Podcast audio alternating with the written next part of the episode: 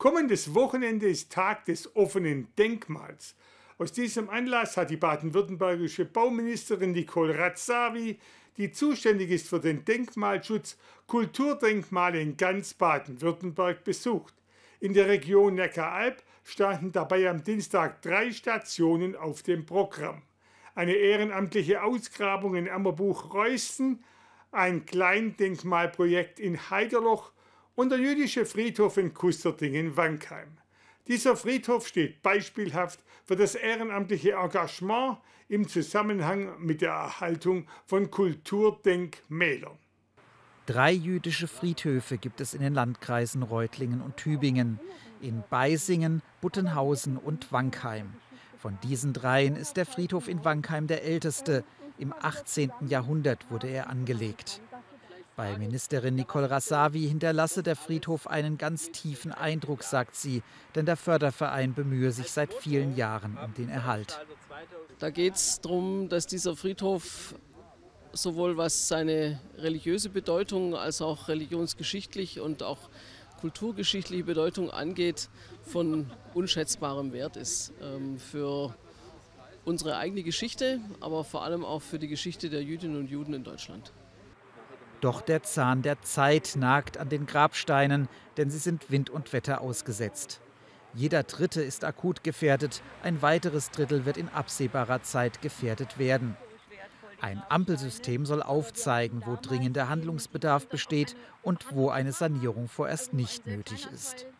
Und zwar äh, ist der Hintergrund der, dass wir einfach hier so viele Steine haben, dass wir nicht die Mittel, die wir haben, nach dem Gießkannenprinzip anwenden können, sondern wir müssen praktisch eine Analyse machen. Und das geht dann tatsächlich nach dem Ampelsystem. Steine, die extrem gefährdet sind, bekommen die Farbe Rot. Steine, wo wir noch ein paar Jahre warten können, Gelb. Und die Steine, die eigentlich noch in einem ganz guten Zustand sind, Grün. Während die Ehrenamtlichen sich um die Pflege der Flächen und des Zauns kümmern, ist die Arbeit an den Grabsteinen professionellen Restauratoren vorbehalten. Sie analysieren, reinigen und festigen die Steine nach den neuesten wissenschaftlichen Kriterien. Es geht um eine Sanierung, nicht um eine Rekonstruktion. Das heißt, die Steine werden auch nicht ergänzt, sondern es wird der Zustand, der jetzt noch vorhanden ist, versucht, dass er gefestigt wird und für ein paar Jahrzehnte wieder erhalten bleibt.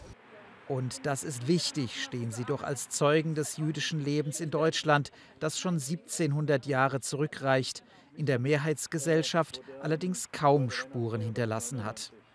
Und von daher finde ich, Deutschland und damit auch Baden-Württemberg hat eine besondere Verantwortung auch zu diesen 1700 Jahren jüdischen Lebens. Das heißt, wir müssen uns von dem, was übrig geblieben ist, und das sind leider Gottes in vielen Fällen tatsächlich nur die Grabsteine, wenigstens um die müssen wir uns kümmern.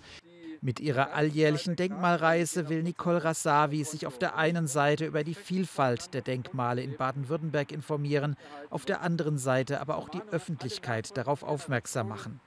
Nach dem Besuch dreier Denkmale in der Region Neckaralb zieht sie Resümee. Es war ein großartiger Tag mit ganz vielfältigen Eindrücken und das steht ja unter der großen Überschrift der vielfältigen Denkmallandschaft in Baden-Württemberg und vor allem, was wir den vielen Ehrenamtlichen zu verdanken haben, die sich ja tagtäglich unbezahlt, aber vor allem unbezahlbar für den Erhalt und für die Erforschung unserer Denkmäler im Land einsetzen. Wer selber auf Denkmalreise im eigenen Umfeld gehen will, der kann das am kommenden Sonntag beim Tag des offenen Denkmals tun.